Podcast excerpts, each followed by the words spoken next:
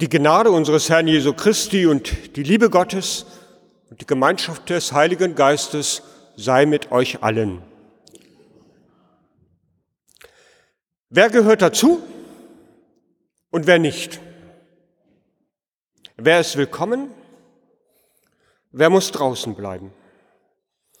Das überlegen Menschen oft. Was Grenzen angeht, da sind wir Menschen irgendwie Spezialisten. Kein Wunder, dass sie auch in Glaubensdingen immer wieder, dass das eine Rolle dort spielt und Menschen diese Grenzen ziehen. Wenn Gott für uns ist, dann ist er wohl gegen die anderen. Diese Frage ist schon in der, ist der Bibel schon eine ganze Geschichte, ein ganzes Buch wert. Sie erzählt von Jona, einem Propheten gegen seinen Willen. Jona bekommt von Gott einen Auftrag. Geh in die große Stadt Ninive. Dort sind die Menschen böse. Ich kann nicht länger mehr zusehen. Und Jona macht sich auf den Weg. Aber nicht nach Ninive. Er haut ab. Genau in die Gegenrichtung. Geht ans Meer, kauft sich ein Ticket für Schiff und will nur noch weg. Gott schickt einen Sturm, so erzählt uns das Buch Jona. Das Schiff, auf dem Jona ist, gerät in äußerste Gefahr. Alles geht auf dem Schiff drunter und drüber. Angst geht um. Und jeder betet zu seinem Gott um Rettung. Die Seeleute überlegen außerdem, ob jemand schuld sein könnte am drohenden Untergang. Und schließlich gibt Jona zu, dass er vor Gott auf der Flucht ist. Werft mich ins Meer, dann habt ihr Ruhe, sagt er schließlich. Und den Seeleuten bleibt scheinbar am Ende nichts anderes mehr übrig, als das zu tun. Sie werfen Jona ins Meer und dann ist Ruhe für die Seeleute auf dem Schiff. Aber Jonas Geschichte ist damit nicht zu Ende.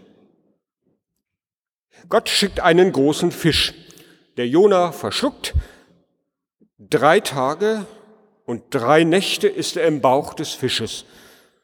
Jona betet zu Gott, lesen wir dort, und dann spuckt der Fisch Jona an Land. Wie es weitergeht, das hören wir jetzt von Jennifer Kretschmer vorgelesen aus dem Buch Jona Kapitel 3.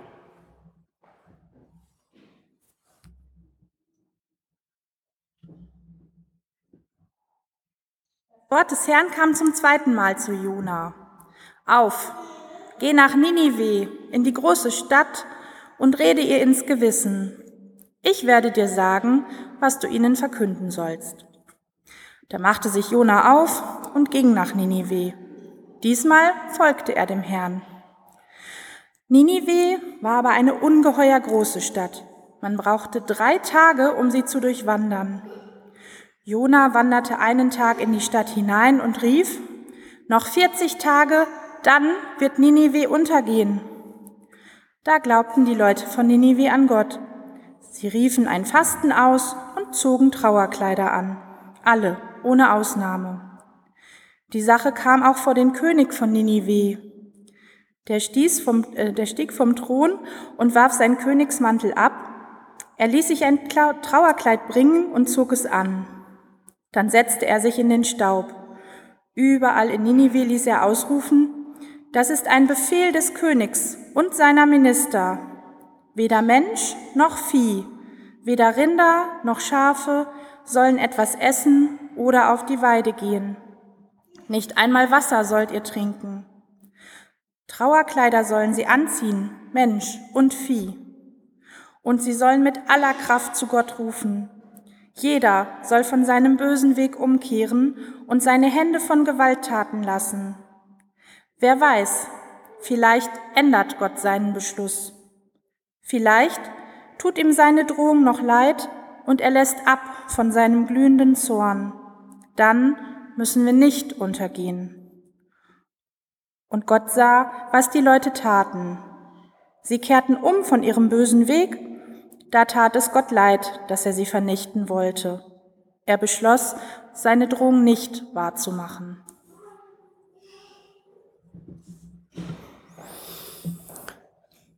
Die Menschen lassen in Ninive lassen ab von ihrem Tun. Wir wissen gar nicht, was nun das Böse war, was sie getan haben. Davon erzählt uns das Jona-Buch gar nicht so viel. Aber sie kehren offensichtlich um und bekennen sich zu Gott. Und die angedrohte Strafe bleibt aus. Ninive ist gerettet, aber Jona, so wird es weitergehen in dem Buch, gerät außer sich darüber in Zorn. Er wendet sich zu Gott und schimpft. Gott, ich wusste es doch und genau darum bin ich abgehauen. Du bist nicht konsequent. Du lässt dich von deiner Güte leiten, nur weil die jetzt umkehren und vergisst das, was vorher war. Und das tust du auch noch gegenüber den Fremden da, die doch gar nichts von dir wissen wollten. Die da, denen wendest du dich zu, wusste ich auch. Am Ende lässt du dich von deiner Güte leiten. Auch gegenüber den anderen, die doch in der Vergangenheit gar nichts von dir wissen wollten. Ach Gott, am liebsten, sagt Jona, will auch ich nichts mehr mit dir zu tun haben, ich will tot sein. Jona ärgert sich, dass die angekündigte Strafe für Ninive ausbleibt. Und Gott versucht seinen Propheten schließlich davon zu überzeugen, dass es doch auf die einzelnen Menschen ankommt. Wenn da welche sind und sagen, ich will Gott jetzt vertrauen, dann gibt's doch nichts Wichtigeres und Größeres als ihnen Güte und Liebe zu schenken. Jedem Einzelnen. Das versucht Gott Jona deutlich zu machen. Darauf, dass sie umgekehrt sind, aufgehört haben, Böses zu tun, darauf kommt es an. Wir lesen, Gott liegen die einzelnen Menschen am Herzen. Jeder Einzelne, der sich Gott anvertraut, der ist ihm wichtig. Die da und wir, das ist für Gott kein Argument. Und Gott wirbt bei Jona genau um diese neue Sichtweise. Ob er damit Erfolg hat, das bleibt übrigens am Ende des Jona-Buches offen. Liebe Konfirmandinnen und Konfirmanden, liebe Gemeinde, Ninive war die Hauptstadt eines Großreiches im Mittleren Osten damals. Militärisch erfolgreich. Als das Buch Jona entstand, da war das aber längst Geschichte, als das aufgeschrieben wurde. Aber immer noch klang bei den Menschen, die diese Geschichte hörten, bei dem Namen Ninive im Kopf mit, dass das die Fremden sind, die ursprünglich mal gegen Israel gekämpft hatten, sie sogar besiegt hatten. Eine fremde Macht, die auch noch fremde Götter anbeteten, das war immer noch im Kopf bei den Menschen. Ninive, das waren die anderen nicht wir. Ob die Geschichte so geschehen ist, kaum nachvollziehbar historisch, was erzählt wird. Und spätestens als der Fisch seinen Einsatz hat, ist das irgendwie ja auch klar, dass diese Geschichte märchenhafte Züge hat. Warum geht es eigentlich darin? Worum es geht, ist etwas anderes als dieses Unterscheidung zwischen denen da und wir. Worum es geht, ist, dass die Menschen überall Gott am Herzen liegen. Wie heißt das in einem anderen biblischen Buch? Die Menschen sehen, was vor Augen ist und urteilen danach. Gott sieht aber das Herz an. Was die Menschen in Ninive tun, das macht Gott Sorgen, weil er weiß, dass das in ihr Verderben führt. Aber die Menschen haben eben wie immer schon ihren eigenen Kopf gehabt. Aber Gott freut sich, wenn sie aufhören, dieses Böse zu tun und stattdessen Gutes tun. Gott freut sich, wenn sie ihm vertrauen für ihr Leben. Ob fremd, ob Feind, das tritt in den Hintergrund. Worauf es ankommt, Gott will mit seinen Menschen und Geschöpfen durch das Leben gehen und will, dass sie dann auch das Gute tun. Wie heißt das in dem Sprichwort? Es gibt nichts Gutes, außer man tut es dann. So einfach ist das.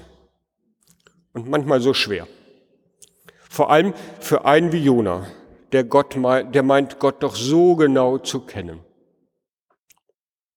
Gott ist gnädig, barmherzig, langmütig und von großer Güte.